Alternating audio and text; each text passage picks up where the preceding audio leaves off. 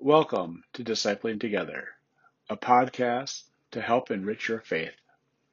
I am Pastor Dan Foster, and I serve three congregations in southern Minnesota, in Amboy, Vernon Center, and Winnebago. Welcome to Daily Prayer for Thursday, the thirty-first of December, the year of our Lord, twenty twenty, the seventh day of Christmas. Let us prepare our hearts and minds for prayer. Let the countryside and everything in it celebrate. Then all the trees of the forest too will shout out joyfully before the Lord, because God is coming. God is coming to establish justice on the earth. The grace of God has appeared, bringing salvation to all people. It educates us so that we can live sensible, ethical, and godly lives right now by rejecting ungodly lives and the desires of this world. At the same time, we wait for the blessed hope and the glorious appearance of our great God and Savior, Jesus Christ. Our reading today comes from the Gospel of John, the eighth chapter.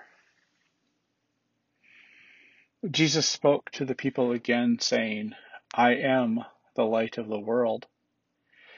Whoever follows me won't walk in darkness, but will have the light of life. Then the Pharisees said to him, because you are testifying about yourself, your testimony isn't valid.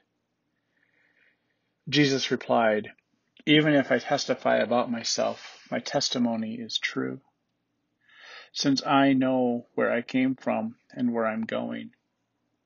You don't know where I come from or where I'm going. You judge according to human standards, but I judge no one.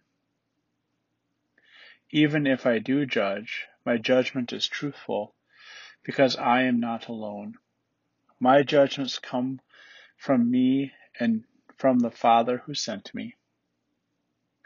In your law it is written that the witness of two people is true.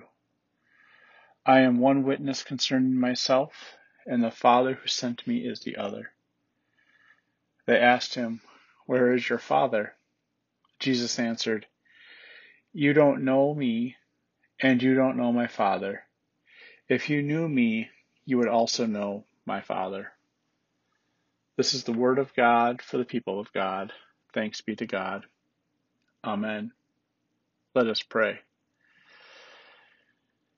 Gracious God, we come to you this day, endeavoring to be people of your kingdom, to do your work that you would have us do, and to turn from our own desires so that we can participate in the kingdom that you are bringing on earth.